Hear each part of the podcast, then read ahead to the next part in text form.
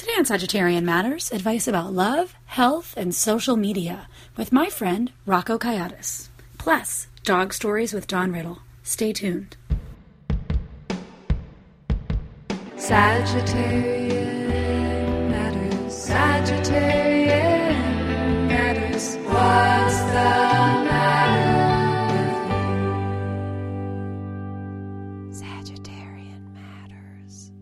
Rocco Kayiatos is the co-founder of Original Plumbing Magazine. He used to work at BuzzFeed. He used to make music under the name Katastrophe, and he currently lives in Los Angeles, California. Rocco recently joined me to give advice, eat rice cakes, and install an air conditioner. Enjoy.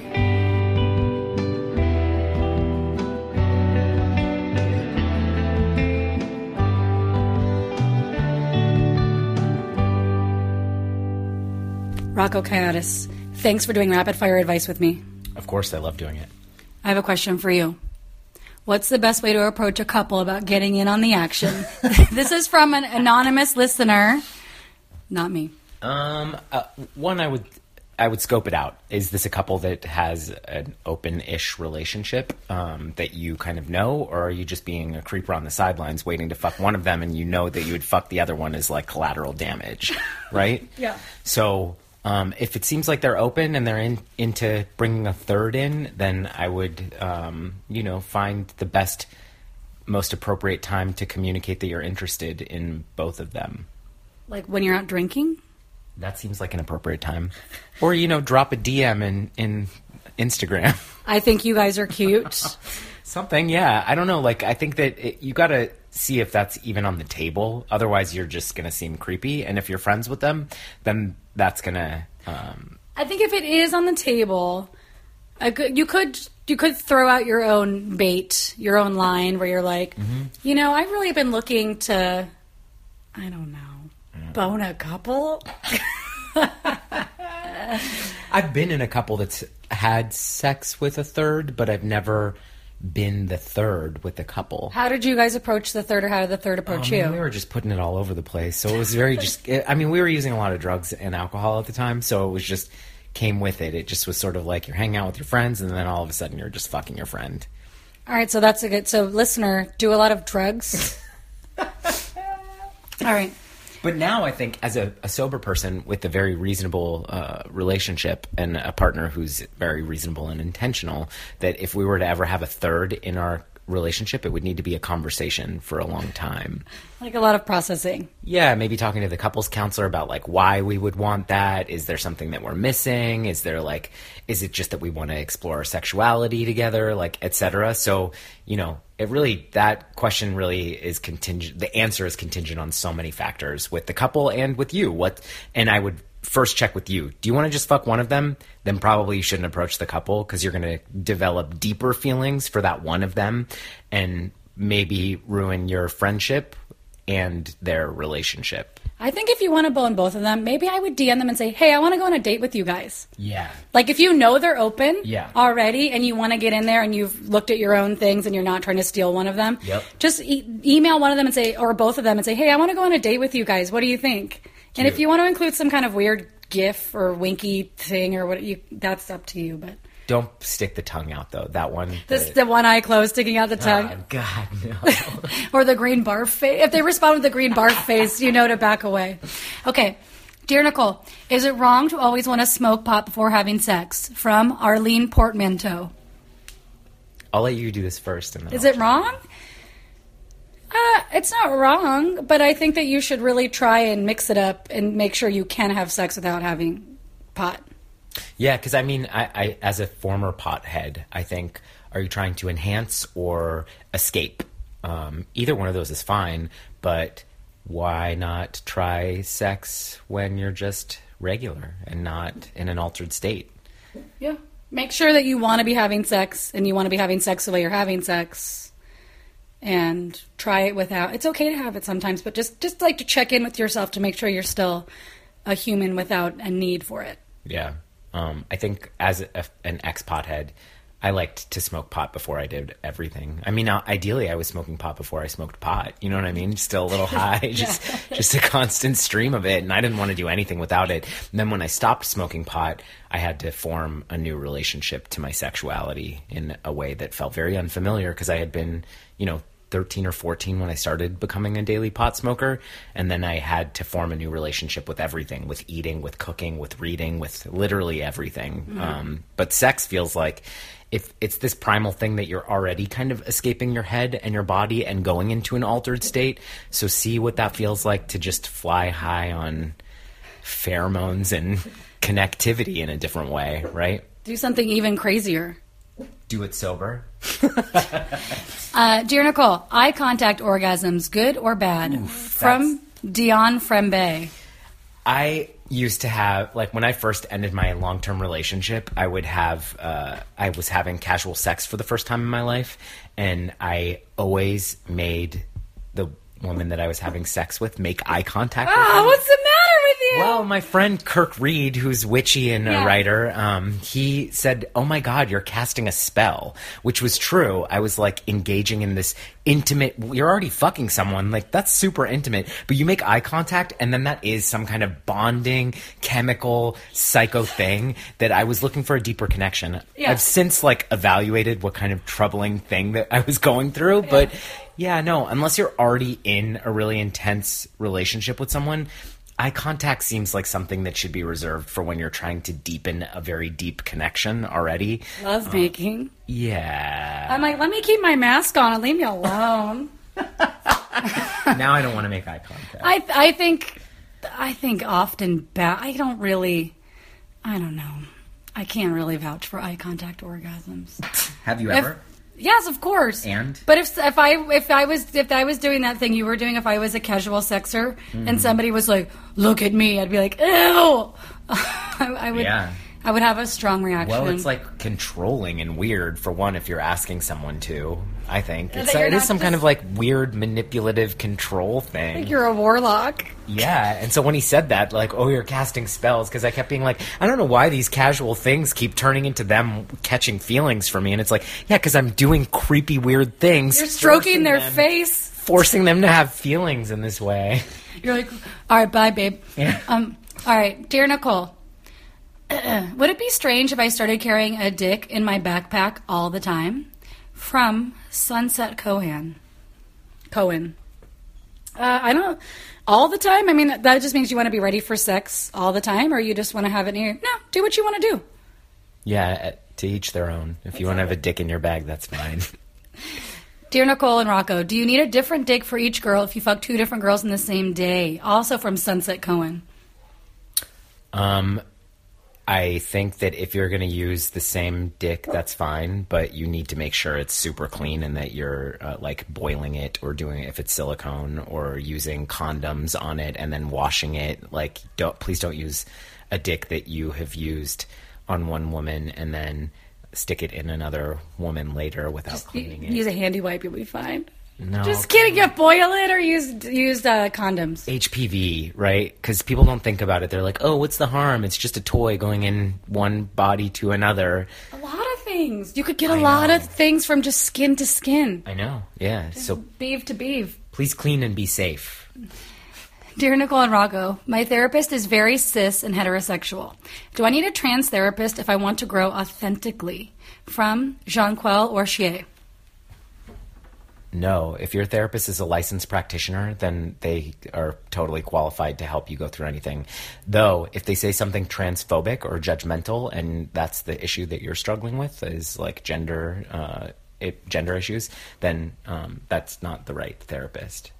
No one should ever see a, a therapist that's that's uh, judgmental or um, ill equipped to deal with a certain topic. But I've had s- nothing but cis straight therapists up until recently, and they did a really good job of helping me sort my own feelings out. Because a good therapist is just going to help you sort through your own feelings and not weigh in or give you information about their lives or give you an opinion.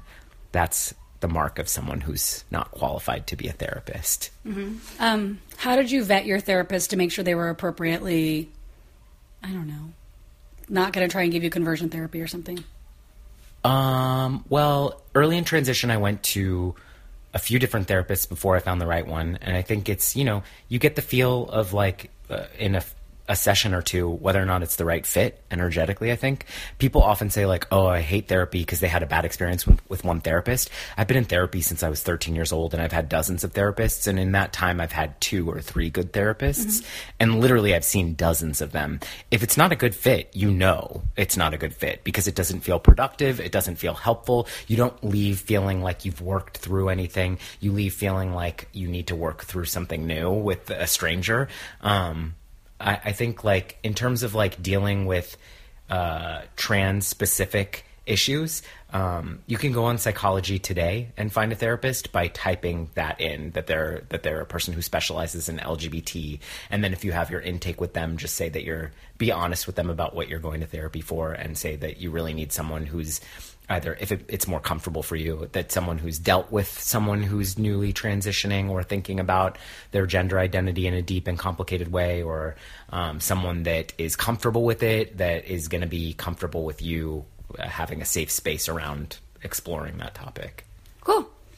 Uh, dear Nicole, how do I keep note of ideas I get in the shower? From Betty Sunday.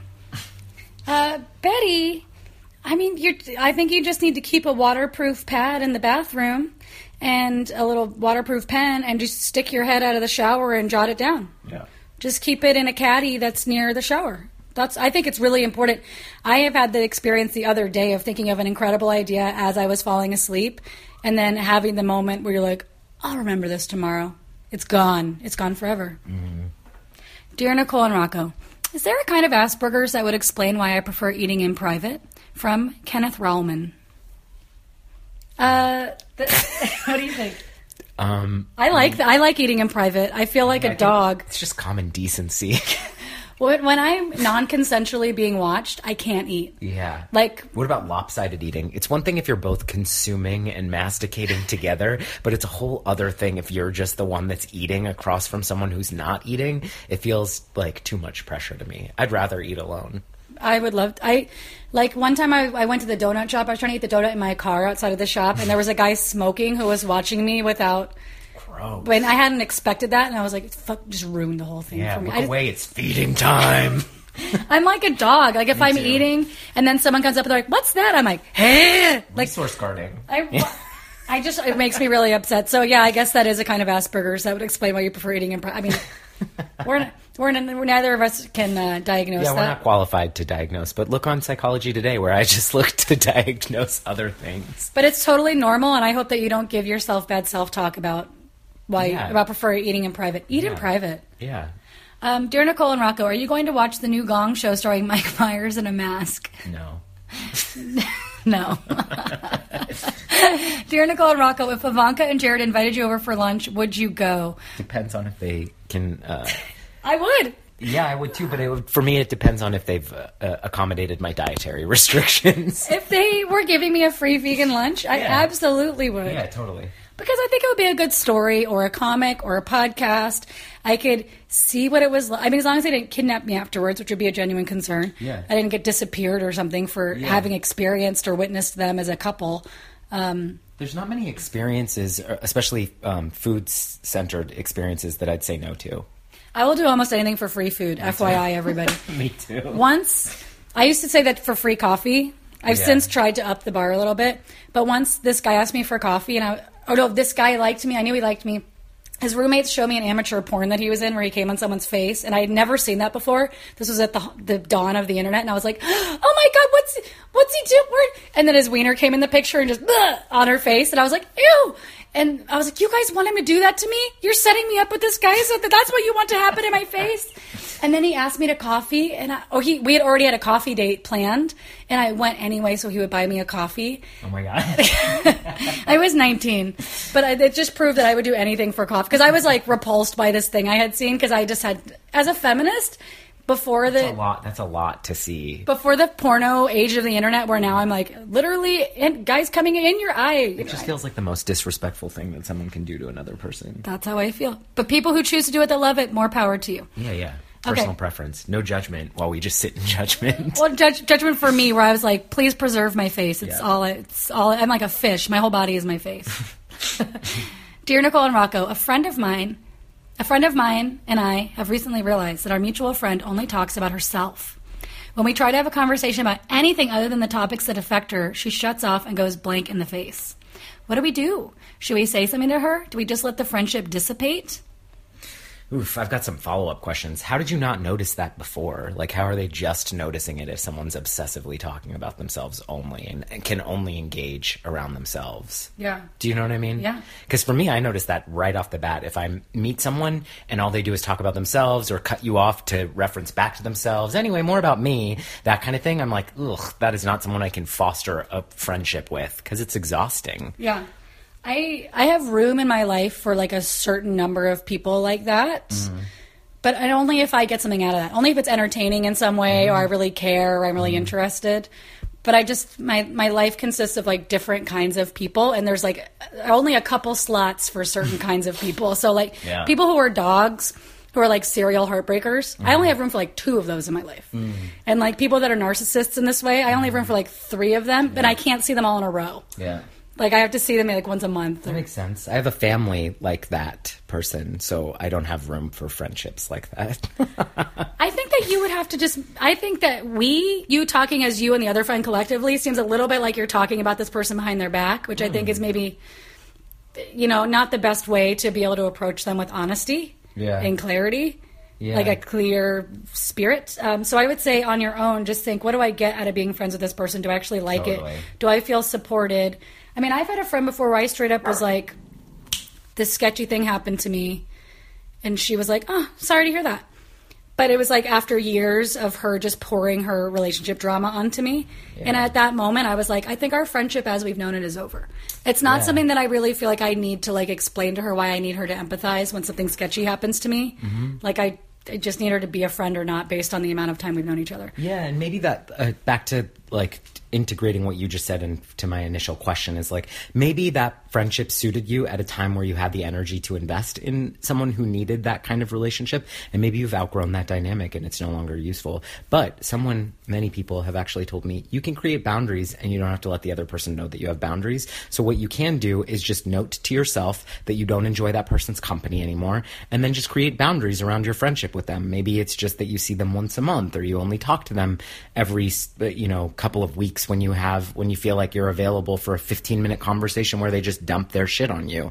I don't know if this person's dumping or just entertaining you with their their lives, but um, you know, just create boundaries that feel healthy and uh, like you're putting yourself first in this relationship that seems lop- lopsided. Yeah, you don't want to do anything that makes you feel resentful. Yeah. That's it. So, like, make these boundaries. God, somebody said yesterday, and I loved it. They said 20 minutes of boundary work now can um, can relieve you from like two weeks of feeling muddled. You know, like if you just take a minute and just free write with yourself Yeah. what your boundaries are, what you like about this person, what you would like to have in a friendship with them, and just stick to that. So you're not actually like giving them more of your time or yourself than you feel comfortable with. Yeah. And I think we grow and change constantly as people, and our needs around friendships grow and change as we change. And um, I've noticed recently that, you know, that a lot of my older friends can't hold space for us to have a balanced relationship where I talk about deep shit that's going on for me, or I feel like they're invested in me in the same way that I'm invested in them energetically. And as I note those things, and then I note my reaction to like when they disappoint me in some way because I have these unrealistic expectations of how I now need them to be, even though for the past, you know, seven years they've been showing me that they're this one type of person. Mm-hmm. And all of a sudden it's like a news, like a huge revelation to me because I came to in our relationship because I have a different set of needs and around our engagement as friends. That's who they are. They've been showing me who they are, or they've been gradually moving into that being more and more who they are. But every step along the way, people are showing you exactly who they are. And if for some reason now it's rubbing you in a way that doesn't feel like a friendship you want to put energy into, then just note that. And I wouldn't uh, say you have to create this black and white kind of experience of like now you don't need them to be your friend or you know letting the friendship dissipate it can just be a different type of friendship. Like we have all kinds of friendships. Some are close, some are nurturing, some are supportive in a way that feels balanced. Others are that you're a support system to someone who may not have that in other friendships. And that could be what you are to this person, and that person could be showing up for someone else. But all, all that is to say, you can have you can make this person gradually an acquaintance and less of a close friend. You can just have a different type of relationship to your relationship with this person, and they don't need to know that you're shifting that. But as Nicole said, it's it's important to maybe not talk shit about them to their other friends and kind of rally around this person's painful character points. Because you're the one with the problem. They Yeah. could live their whole life as a narcissist and find other people that are okay with that. Yeah, absolutely. Not to be a Seinfeld, but have you ever noticed that I never try to sell you Blue Apron on the podcast? Or that we do not disparage and bemoan trips to the post office in favor of stamps.com? Well, it is because we have no advertisers. Zero. Producer Chris, producer Ponyo, and myself do this out of the goodness of our hearts because we like it. If you would like to tip producer Chris Sutton, who dedicates hours to this series every week, please, please, please, please send your tip of $5, $10, who knows how much. That's your business via PayPal to hornetleg at gmail.com. That is hornet, like the insect, leg, like one of his appendages, at gmail.com. If you do this, we will read your name on the podcast. Isn't that exciting? We may have advertisers someday and we'll rant and rave about free sex toys and mattresses and Blue Apron and whatever, but in the meantime, thank you. We appreciate your support and I look forward to saying your name on the podcast. Producer Ponyo looks forward to it too. That was Ponyo's voice. Don't be scared. Bye. Thank you this week to Shoshana Wechter. Thank you for being in Ponyo's inner circle.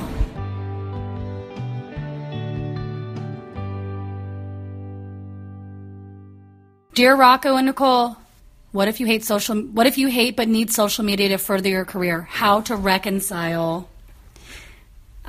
It's part of your job. You don't have to love it. You don't have to put anything personal on there. Exactly. Separate You- yourself from it, right? Yeah. And uh, uh, my sponsor told me years ago when I had a problem with MySpace as I was developing my my music career that I now am not developing anymore. Um, it's none of your business unless you have business on there. It's not your business to be on there because the aspects of social media that are toxic are not you posting about your business. It's you seeing people doing things that makes you feel like you're missing out or whatever it might be for you. Um, but the toxic part is not promoting yourself. And if it is, then that's a different thing, which So, is like- like, it's just an, a necessary evil. It's a tool. It's like the old days people sent out flyers or flyered or canvassed around their neighborhood to get people to come to their business, or they put an ad on on in the back of something. It's just the same thing, different modality of of self promotion, but it's necessary. Yeah, what if you just make a schedule for yourself and you're like, okay, three, here's the kind of thing I'm going to put up there to promote my thing. I'm going to do mm-hmm. it five days a week mm-hmm. at this time of day, and I'm just going to go on and do that. And maybe I'll give myself five minutes to look at this thing and this thing and this thing, or to follow these people or whatever. But you don't have to lurk and become, you know, part of the social media machine and let it suck your face. Yeah. Because that, I mean, social media is an incredible tool, and it's also uh, a tool that is easily turned back to dismantle you um, and your well being. So I just think engage with it in a way that feels like harm reduction because it is a necessary tool to building a business or promoting a project, especially if you're an artist or an entrepreneur. It's absolutely the it's it's leveled the playing field if you're willing to participate in it um, in the way that it's useful. Are you available for people to pay you to consult with them about social media? I don't love to do it, but I know how to do it. So if you're in desperate need, especially if you're a person who has uh, an emotional struggle or an ethical struggle around um, your artistry or your business uh, or your practice uh, and around promoting, I can definitely help with that. Can they pay you? Yeah, we can pay or trade. Okay. Because my relationship is so toxic to social media and I have the luxury of no longer working for myself, I don't have to participate in social media in the same way, so I can do it or not, and it doesn't matter. And for the most part, I don't.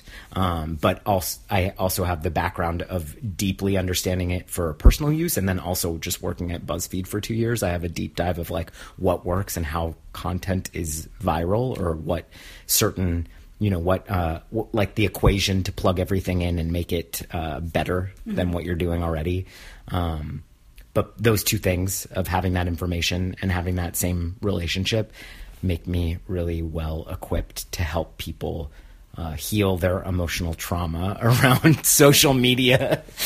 All right, last question. I mean, you and I have talked. Has it been helpful? It has been helpful. It was overwhelming mm-hmm. because it is a, it's a beast. Mm-hmm. It is a beast, but it was very helpful. Mm-hmm. I think the thing I took away was that it's helpful to have people who are your actual friends, who you authentically are connected to, to have other people with different or greater um, numbers of followers to post about you. It's not as helpful for me to post about them you know it's helpful for them to post about me or my project or to mention it and if i could get them to do it in a coordinated way then that's that's even better Yeah, there has to be strategy. You can't just go on there free form throwing things up thinking like, oh, I like dogs and cats. It's like, okay, you took a shitty blurry picture of your dog with some weird person in the background. It has to be curated. Every account, think about the three, I'll give this free uh, advice. Um, if there's three accounts that you love, that you follow, that you, if they don't come up in your feed, you go to check to see what they've posted, there's probably a reason. Their account's probably really beautiful. They're, they're like, um, presenting some type of lifestyle that you want to be consuming. oh my god mine is wolfgang 2242 which is the guy with like nine senior dogs and a pig and a couple of chickens that's Speaking the your language. that's the lifestyle brand that i'm most invested in Yeah, for me, it's like junk, vegan junk food. Always, I love that food porn. I hate that term, food porn, but that's you do jerk off to it Yeah, absolutely. Especially if it's deep fried and dessert. you try to make eye contact with whoever you can Love me. All right, we have one more uh. question. What's up with your Trump fatigue these days, and how do you deal? Ah. I just disconnect. I listen to the Rachel Maddow show every night, which all the mm-hmm. podcast people know. It really makes me feel like things actually are working, and there are adults in the room. You make because I day to day looking at everything that's happening, I feel like there's no adults in the room. Mm-hmm. Listening to the Rachel Maddow show, I feel like there are adults in the room, and like tapping in a little bit to world news, I feel like there are adults across the world. Like when other countries said like, "Hey, Trump just bowed out of the Paris thing. We are going to up our environmental um, commitment." I was like, "Oh, there's adults in the room outside of America, and America's a huge deal. But in the meantime, there's other people that are." Gonna try not to let the entire world explode. Um, I'm personally, with in terms of news or uh, paying attention to Trump, I can't unless I'm like really feeling great that day and like I have uh, some kind of barrier thrown up. Um, so the way that I was getting Trump news was I was watching that YouTube account, Sassy Trump. Do you know? Oh, check it out. It's so good. It's like a very sassy gay man overdubbing his own voice over Trump's speeches. It's so good. Just like funny pauses, like the delivery's perfect. But it's too much for me to see him. Like I have a very visceral reaction to see Yeah. to seeing him. It feels too real, and I would rather not deal with that reality um, until it I'm slapped in the face with it in some way. Um, and it doesn't feel like something that would be solved by him simply being impeached. It just feels like there's a chain of worse things that will happen after that. you know what I mean? No, No, No. Pence. Pence is so bad. He's next on the line. That's fine. He's fine. He's fine. No, He's he's great. Take me to the conversion camp. Give me electroshock. Whatever. Um, I'll see you So there. I guess I'm too fatigued to actually even engage right now. But it's been coming in waves. I pick and choose. I pay attention to what's going on as much as I can by listening to NPR, and then I don't watch any type of speech or news thing. I just read what's happened. Can't look at them. Can't, Yeah. Can't look at. Can't see their face. no, Rocco. Thank you for being on the show. Yeah. Thank you for having me. Do you have any par- last words for anyone? What's your favorite food right now? What's Ooh, did, you just made me a snack, so I'm single minded about that. Tell me about it. um, I'm gonna make this my new afternoon snack as well. Rice cakes, peanut butter, nutritional yeast, and sriracha. Yeah. So good. A Think- winning combination. think about peanut sauce. Think about peanuts. If, if you're if a listener is having a hard time getting their mind around that, Mm-hmm. think about Thai peanut sauce. Yeah. Once years ago, someone had me over for dinner and they made me a pizza with, instead of using tomato sauce as the base, they used peanut butter as the base, and it was so fucking good. What did they put on as toppings? basil and other, like basil What? and hot sauce. Yeah. Vegan cheese. That's So queer. it was like a Thai. Was it a queer person? Flavored pizza. Yeah. That's queer. That's pretty queer. That's a queer food. I would try that. Yeah, you would probably love it. I'm sure I would love it. Yeah. it. Oh, cheese too. Interesting. All right. Thanks for being on the podcast. Yeah, thank you. Bye.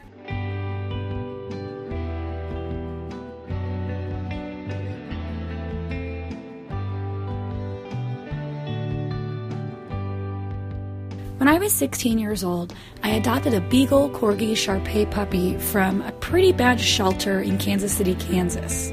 I named her Beija, or rather, my boyfriend at the time named her Beija.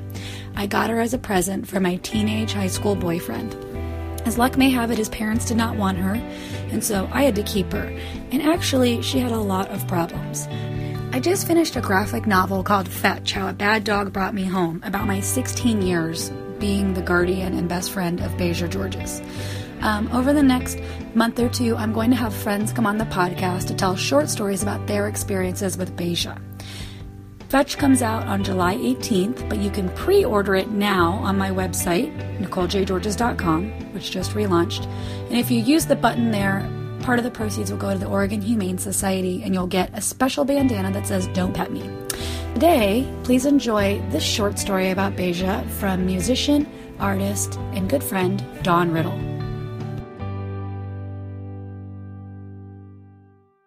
Don Riddle. Nicole Georges. Who are you? I'm a nice lady. I'm not Don Rickles. No. And I have uh, been a longtime fan of Beija. Mhm.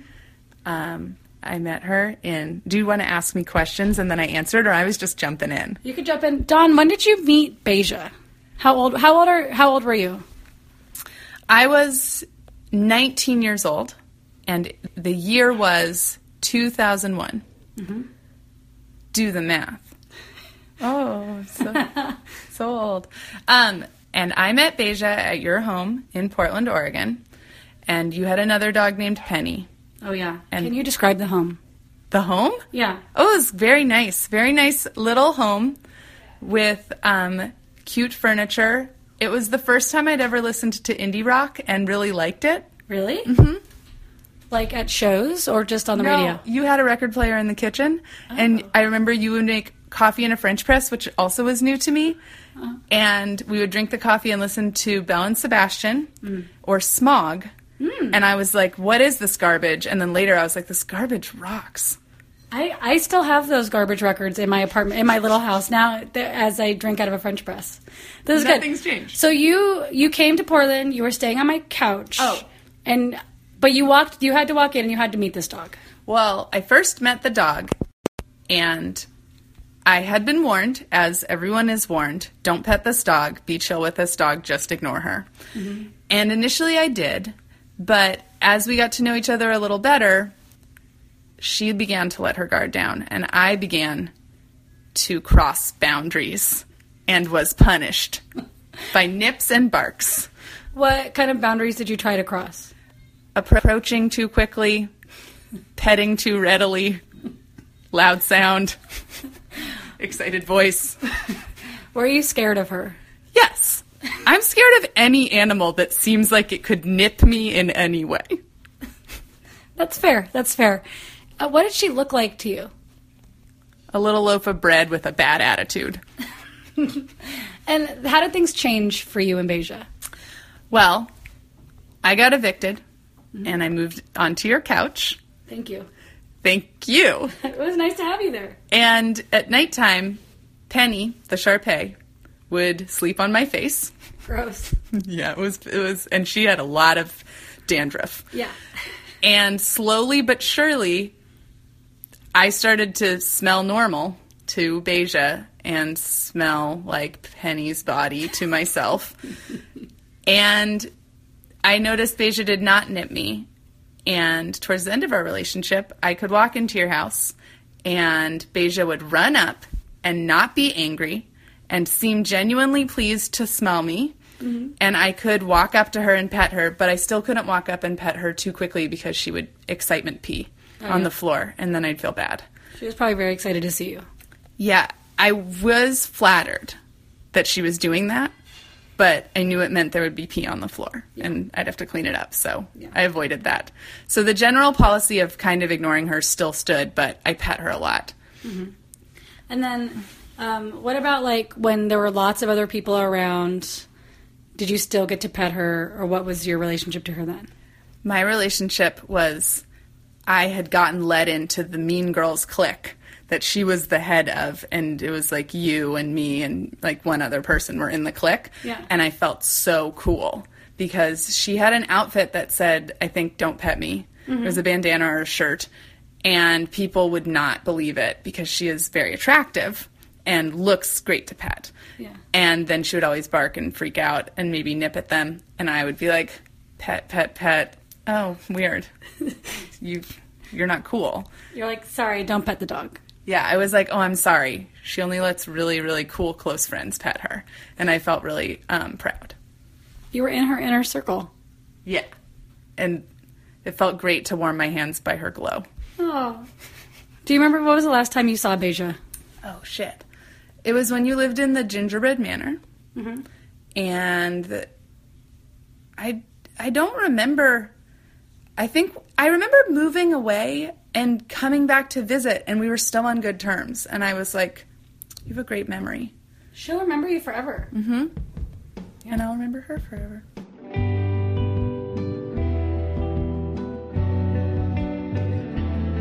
Sagittarian Matters is produced by Chris Sutton, with assistance by Ponyo Georges. Our theme music is composed by Carolyn Pennypacker Riggs of the band Bouquet. Thank you for listening, and I'll see you next time.